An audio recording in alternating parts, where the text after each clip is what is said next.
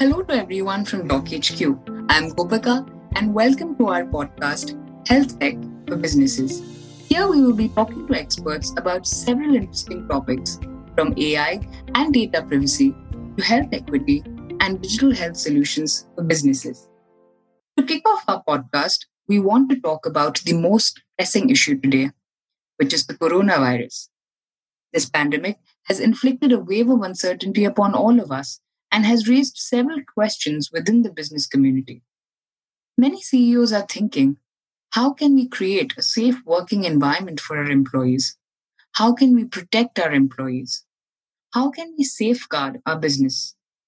So, for the next few weeks, we will seek to answer these questions and many more by running a mini series on the COVID pandemic and its impact on businesses. Today, we will launch this series with a discussion with none other than Professor Mike Rosenberg from IESE Business School in Barcelona. Mike is a professor in the Strategic Management Department at IESE. He lectures in both the MBA and the Executive Education programs, where he teaches strategy, geopolitics, and sustainability. He has written books on these topics and also publishes a weekly blog called Doing Business on Earth. He has extensive experience in strategy and management consulting in the automotive sector. I thought it would be particularly interesting to have Mike here because he has done not one or two, but 23 webinars on the coronavirus pandemic. Our discussion today will revolve around his take on the key learnings from these webinars. We're indeed very happy to have him here. So without further ado, let me welcome Professor Mike Rosenberg. Hello, Mike. How are you doing today? I'm fantastic, Gopika. Thanks for having me on the program. Thank you so much. So let's get started with our first question. You've done all these webinars over the past few months. You've literally seen the evolution of the crisis, I can say, over these webinars. You know, there's constantly new information about the pandemic. There could potentially be a second outbreak. Spain, in fact, may be going into a second lockdown for all that we know. So, how do you see the situation evolving and where do you think this is headed? Thanks, Gopika. And it's really challenging times, even from the information overload that most of us are experiencing. There is so much data out there, and there is so many opinions out there. I don't know if you have this experience that you're speaking with your friends, you're speaking with your relatives, and everybody has an opinion about it, just about everything. And they're getting their information from everywhere. And I think one of the things which I recommend to people is to pick the sources of data that you trust and stick to them. I get data from the, there's a John Hopkins Observatory, which gives us the numbers. I look at the WHO, I look at the local health authorities, and I read the New York Times because I kind of like the New York Times. But I basically don't look at anything on the internet ever, except you know the New York Times online. And then whether you read the New York Times, the Wall Street Journal, or the Guardian, that's not the point. I, I think the point is there are organizations in the world which have proper editorial control, which try to do their best to tell the truth, which try to do the best to check the facts of things. And I think it's important, especially for leadership, people in leadership positions, to, to be able to tell their people things which are more or less true, or at least have been checked, and not to kind of respond to the latest post on some website or something, and certainly never to get your news from Facebook. I think that's absolutely clear that that's the wrong place to get news. Now, now, given that, where are we? And I think it depends on where you are in the world because uh, different countries have what they call at the Kennedy School of Government, different degrees of policy space, meaning what can they actually do? And the ability of a country to react to this virus or to other emergencies have to do with the money they have. So rich countries can do more than poor countries, clearly. Very poor countries cannot lock down their population because they simply don't have, you know, the people don't have the money, the government doesn't have the money, you know, it's just not possible. The institutions and the strength of those institutions, even the philosophy of government so, for example, China and some other authoritarian countries, uh, Singapore, for example, they can take steps which in a liberal democracy you simply cannot do. You know, the quarantine in Hong Kong, you're given a, a bracelet, you know, which tracks where you are and you sit in your house because if you leave your house, the bracelet will tell the police that you're out of your house. We can't do that everywhere. So there's a philosophical issue. And then finally, there's a leadership issue, which is even if you have the right institutions, even if you have the money, even if you have the best medical technology available, as shown in the United States, if you don't have the proper leadership, you know, the place can be a total disaster. So you put those things together and you create a very different environment in different countries. And frankly, we consider ourselves somewhat blessed because in Spain, you know, while it's not the richest country in the world, it does have a public healthcare system. And even though the government is kind of squabbling with each other and in different territorial disputes, it is competent. It is capable. And I think it has shown that it can demonstrate a real leadership in times of crisis. So then the last point is where we are with the whole kind of health approach. And this has to do with testing, the ability to trace, uh, to find people and trace where they've been, etc. There's this whole vaccine story, and finally the ability to treat this disease for that uh, relatively small percentage of people who get it who actually need doctor's treatment or in the worst case intensive care unit and, and serious serious treatment because they get it really badly and in that whole space i think there's a lot of uh, information and a lot of activity going on on the vaccine side which i understand why it's so important. I understand why they're doing it. I think testing is perhaps even more important and testing there's a lot of stuff going on. I think september i've been told there will be commercially available tests in the uk you know at the local drugstore and the more and more people get tested and the more and more protocols there exist for, for tracing those people who don't have the antibodies, who do have the antibodies, who have the symptoms, so the more we do there, and the more we do on the treatment side for the people who do become critically ill, then perhaps we can avoid some of the dangers that are inherent with any kind of program to vaccinate that total population. Now, this is complicated. And part of the complication is none of us are virologists. None of us are epidemiologists. So we have to base our facts on something and kind of live with the situation we have. So it's, it's very different in different places. You know, right now in, in most of Central Europe and most of Eastern uh, Western Europe, the prevalence, the number of people actually have the disease and it's live is very, very low, which means the statistical probability that anybody gets it in a given day is relatively low. That doesn't mean that there are not outbreaks, and there has been an outbreak here in Catalonia. But in generally speaking, in certain countries, the situation is very, very stable, while in other parts of the world, like in Texas and Florida and some other places in the United States, at this moment in time totally out of control. So, like you said, different countries are adopting different approaches. But now let's just take a step back and look at companies and you know different industries. You had an interesting discussion with Emmanuel Lagarrigue from Schneider Electric. So, from what I understood, they were focusing more on regional supply chains and a matrix organizational structure and several other measures. So, what is your opinion on how they handled the crisis? And what do you think this crisis means for energy companies overall, and where do you see it going ahead in the future? Uh, sure. So Emmanuel Lagarrigue is the chief innovation officer of Schneider. Before that, he was chief strategy officer. He lives with his family in Hong Kong because the CEO of the company, uh, Jean-Pascal Tricoire, some years ago moved headquarters from Paris to Hong Kong to kind of indicate that, that Schneider is a global company, which I think is very telling. They did fairly well during the crisis for a couple of reasons. One is they're in the energy management business and, and automation business, and demand for their products has remained fairly constant. There's been a dip in demand during confinement, but even confinement, as people come out of confinement, they want to fix up their home offices and they want to invest more money in their houses and, and companies want to invest more money in automation because robots don't get sick, etc. So their demand has been solid. But what's really helped them get through the crisis is two things. One is in the supply chain area, they are in the first place regional. Because if you think about electrical components, every country has its own laws and its own regulations. So they've had to have local supply. But it's also redundant. They have two suppliers for everything they sell, everything they make, every component they buy. They have a policy in place of always having two suppliers in different places. So when Mexico was locked down, they could source from the Philippines when China went out, they had other sources of supply for the regional uh, business in Asia.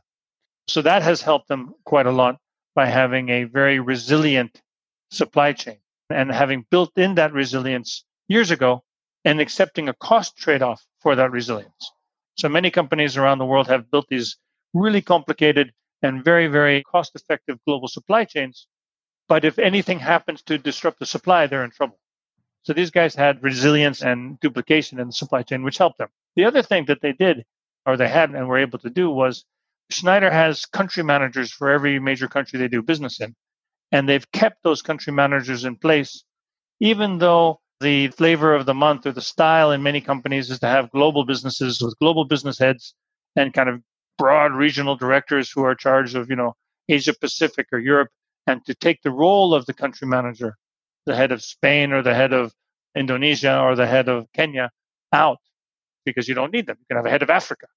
But let's face it, Africa is 54 different countries. Schneider made the choice to keep those people in place. And then Jean Pascal Tricoire, the CEO, he made the leadership decision to put them in charge of the company's response to the virus and to give them complete decision control as to how to keep their people safe, how to keep the business open, and how to run through the day to day. That combination of the right structure and the right leadership, I think, is what really helped them.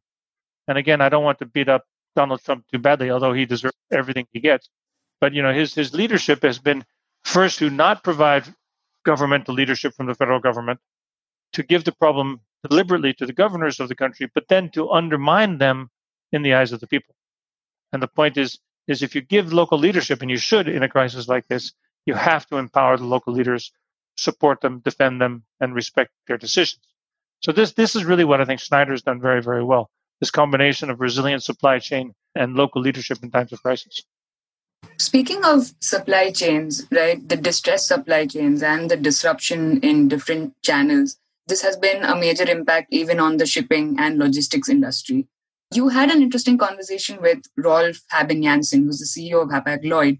And I noticed that in that webinar, he explained that one of the major measures the company implemented was having extra containers ready. Could you throw some light on how they handle this crisis overall? And again, what do you think is the path ahead for logistics and shipping in this situation? I mean, the Hapag Lloyd story is a great story about how you know every industry is a little bit different, but the fundamental ideas are somewhat common. So this is the third biggest container shipping company in the world. They have 250 ships. They manage 12 million boxes, uh, containers, you know, in, in all these different ships and all the ports, et cetera, et cetera. And as they saw the crisis coming, first a couple of ports in China were closed and people were closed to the ports. And then there was a couple of ships, uh, cruise ships in particular, where lots of people had the virus. You know, what do you do? And they saw early on that there may be a problem in having enough containers available where they need them. Because these 12 million containers are, are moving around the world all the time. But if port's closed for three weeks, those containers can't get out. So they ordered 100,000 extra containers just in case. And this kind of move of saying, okay, what business am I in? What are the issues which might affect me as things unfold? And what do I have to do just in case? And, and develop your plan B before you need it. This, I think, is something about crisis management that everybody can take learning from. What Hapag Lloyd experienced very clearly is this crisis has had, a, in terms of economic impact, what started as a demand interruption because the factories of Wuhan, China were shut and what was going to happen to China production of many, many things was in doubt, and some of the ports were shut. So this is a, a supply shock quickly turned into a demand shock as countries like Italy and Spain and other places put in confinement or lockdown. So then people stopped going shopping. And you know, even though people buy stuff online, they don't buy as that much online compared to what they buy face to face. So it became a demand shock. And of course, all of that affects the movement of goods and services around the world. And many of those goods, finished goods, go into containers. So this affects the container business. Now, what's interesting is if you read about people abandoning their global supply chains and becoming more resilient and doing all this stuff, you might say, well, that's the end of globalization as we know it. But Rolf was very clear with 250 ships, number three in the world. He said, yeah, maybe some, some patterns will shift, but globalization is deeply embedded. We're not going to start making television sets in England again. It's not going to happen anytime soon. So that fundamental trade patterns will continue, at least in their view, for many, many years. Yes, there'll be some shifts, but, but globalization as such, he expects to stay in place, uh, although there might be some shifts in demand. So I thought the whole story was very optimistic. It was very uh, reassuring to some degree. But again, like so many other companies, took extreme measures to keep their people safe and extreme measures to keep the business running. And I think that's what this is, you know, really showing the companies with a clear idea of what their mission is to say, okay, this is our mission. How do we fulfill our mission in difficult times? And these are our people. And Hapag Lloyd has 13,000 people, many of them on the ships. You know, what do we do to have to keep them safe? They send most of their shore personnel to their houses. The people on the ships have to stay on the ships, but they put, you know, protocols in place long before many other people did to, to make sure that those, that operation was as safe as it can be. And those guys were as safe as they could be. So, Mike, like you said, different companies are undertaking different measures. We also know that companies are trying to create, you know, a safe to return working environment for employees. They're taking field questionnaires for employees, collecting their data, asking them to report their symptoms. So now I'd like to look at this a bit differently. I'd like to understand the link between collecting this data to ensure a safe working environment and the ethical implications of this. You've also had several conversations regarding ethical scenarios to be considered in this situation. Companies not only have to collect this data, but they also have to understand the compliance to GDPR regulations. So, what is your opinion on this? Should information be collected at any cost during a pandemic? How do you think employers should balance this? So, before I get to information, let me go a little bit back and, and talk about the ethical responsibility of business which is fundamentally to to to keep people safe in, in, this in this kind of environment, but also to keep the business running, to fulfill its mission and to keep the jobs there. And many governments around the world approved kind of a temporary layoff plans or, or salary reduction programs and such. What's the ethical thing to do to keep people, you know, pay them every month, or to to send them home with a government check for some small percentage of their salary? And what my colleagues, you know, think is very clear is that the, the ethical responsibility of a business leader is to keep the business running so that those jobs are available when the crisis passes, so that people still have a job to go back to. That's perhaps even more important. To keep people on this the payroll and then the company goes bust. That doesn't help anybody except for those few months. But keeping people safe is clearly a priority. You know, you can't expect people to come to work if it's going to put the health of themselves or their loved ones at risk. So you have to take whatever measures you need to do to do that. Now, in terms of privacy, this to me is, is just connected to another aspect of human dignity. So if I do have to make layoffs, will I do it properly? Will I do it with respect for the individual? Will I tell people why we're doing it? Talk to them honestly about when we're going to be able to bring them back to work and do everything I can to make it as fair as possible. If I do need people's data to be sure that, that they can come to work and they need to get tested, and I want to make sure that they did actually get tested and I want to check, even though that perhaps is going over a line that I would have had before, well, then I need the data. Now, how to get that data, how to keep it safe. Do you need to create a different department, make a special person to do that? This is, I think, is where it gets to be interesting and important, which is business leader needs to do what they need to do, but they need to do it in a way which respects the rights and dignity of the individuals who work for them. I think companies which can do that, which can keep the doors open, can do it at a reasonable cost, can keep their people safe, they're going to win in the marketplace because their customers are going to respect what they do. The government's going to allow them to keep working. But more importantly, the people involved will say, you know, this company has done the right thing. If you do have to collect sensitive data from employees, who gets the data? Does their first line supervisor get the data? Does the head of HR get the data? Or do you create a new department, which is the people who keep this very sensitive data and that's all they do? And they only tell other people what they need to tell them when they need to tell them because that's what they need to do. I, I don't know. I'm not trying to design an organization, but I'm, I'm trying to say you don't want to give sensitive data to people who aren't trained to handle it. And in many cases, you know, some of the people in different places really aren't the right ones to hold that data. So, so I think again, for companies to do the right thing, it's to go back to what is the mission and purpose of the organization. Can we achieve the mission in a way which makes sense to be who we are? At IESE Business School, for example, we sent the professors home. At a certain point, close the school, send all the students off. You know, you're, you're looking at my blackboard. This is actually a chalkboard in my house.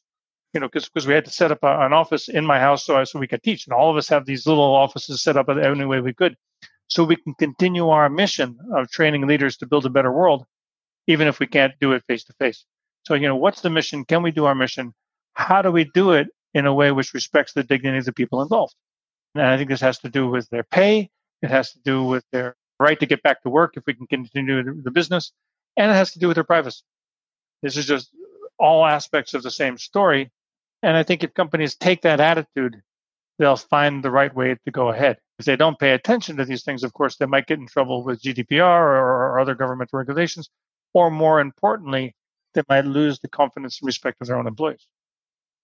So, shifting the focus to technology a bit, as you know, we at DocHQ we have developed a tool called Clarity, which is backed by an AI-based algorithm, and that can categorize a company's employees into low, medium, or high risk. and basically recommends the company which optimized testing strategy they can go for. So we believe that AI can, you know, serve as a tool for better decision making. It can even help redesign workspaces. And that's the aim with clarity. So how do you think AI and technologies that, like these can help businesses during this time? It's a great question, uh. We had a session with my colleague Sampsa Samila. He's a Finnish professor. All he reads about is AI, passionate about AI, deeply convinced that AI is going to change the nature of business everywhere in all aspects of society and business. Now, this virus, what most people agree is that we've probably seen about 10 years of digital transformation in four months. You know, the idea that all professors can teach online. I mean, before there's about 10 of us who typically taught online and everybody else says, why would I bother? You know, now everybody's teaching online. So it's just a small example. The healthcare industry has been in dire need of digital transformation for many years, and many people have been talking about it, and some in specific places are doing amazing things. But in general, it's an industry which is ripe for fundamental change and digitalization, and AI will clearly have a part of that. Now, when you take all of that into the little I know about Clarity's products, because you guys are the experts of your own products, but the issue, as I said before, HR directors, line managers, general managers of divisions and companies and country managers None of them are epidemiologists. None of them are virologists. None of them are experts at healthcare or healthcare privacy. None of them know anything about this, really, except what they've learned in the last four months. So they desperately need a management toolkit which does respond to the things they do know how to do and takes away some of the specialty knowledge that is needed, at least puts it in a different place, either through an outsourced you know, expert company or through an algorithm or whatever so that they can do what they know how to do without getting into spaces which they don't understand. So in that context, you know, if the clarity tool and little I understand it is private, it's secure, and it's smart in the sense it can tell an HR director, hey, you know, I'm not sure Rosenberg should be coming to work. And then the HR director can say, Professor, you know, according to the algorithm, you know, you may be at risk because the way you answered the question here, here, maybe you should go to your GP before and you know do another test before you come to work. Because then it's putting the whole thing in a conversation which an HR manager does know how to do. Because if I had broken my arm or had been in a car accident, he know what to say to me or she know what to say to me. So the point is, if the tool can help people do their job the way they know how to do their job, and if the tools can speak their language and demystify some of the stuff and leave the specialty knowledge in, a, in where it needs to be, and keep the data safe, then I think it could be very, very compelling. Mike, you spoke about digital transformation, and I think it is something to be considered strategically at the end of the day. So this goes to my last question, you know, from a strategy point of view, and you are the strategy expert. How do you think CEOs can, you know, strategically use a combination of risk assessment, testing, teleworking, social distancing measures, etc., to sort of gain an edge over their competitors or, you know, gain leadership in their industry? I mean, do you see it as a strategic opportunity? Absolutely. I mean, our alumni association, you know, this have been collecting stories about people doing amazing things during the crisis. There's a whole bunch of different parts to it. One is companies which have done, let's say, whatever the right thing is. Clearly, they've done the right thing, have gained enormous quantities of respect from their customers, from the authorities, and from their own employees. This is absolutely clear. I have a student from Ireland in one of our executive programs. They his company O'Neill's they make uh, sportswear. They make equipment for sporting teams and track suits and running gear and all this kind of stuff. And they found as Ireland went into confinement, no one's going to buy any of their stuff. They've got all this fabric in the warehouse. So they started making scrubs, uh, hospital uniforms. And actually, they made very beautiful and very nice fitting and very comfortable hospital uniforms because they have all the sportswear experience. And in fact, they now have a new division, which is the hospital uniform division, because they actually do it better and at a reasonable price compared to the stuff that Ireland used to be importing. And of course, the Irish government's delighted to have a local supplier, et cetera, et cetera. And they've gained huge amounts of credibility by doing that and a new business. So that, that's one level of, of the story. Companies which have been putting regulators together and making masks and all this kind of stuff, all these guys have been able to say, look, we're doing the right thing. And that's been helpful. The second level is if you can continue to do your business and keep your doors open while others are struggling, this is clearly a competitive advantage. And if you can show the world that you're doing it responsibly, ethically, and in a safe way, even better. Customers will respond better.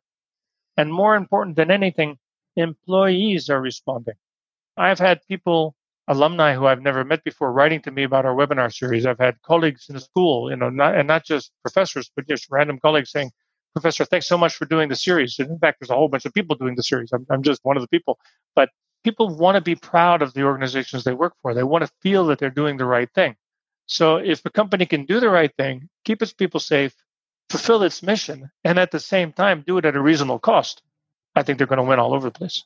I think that is a fitting end to our discussion, Professor. Thank you so much for taking the time out today and giving us your insights. It was it was absolutely wonderful having you here.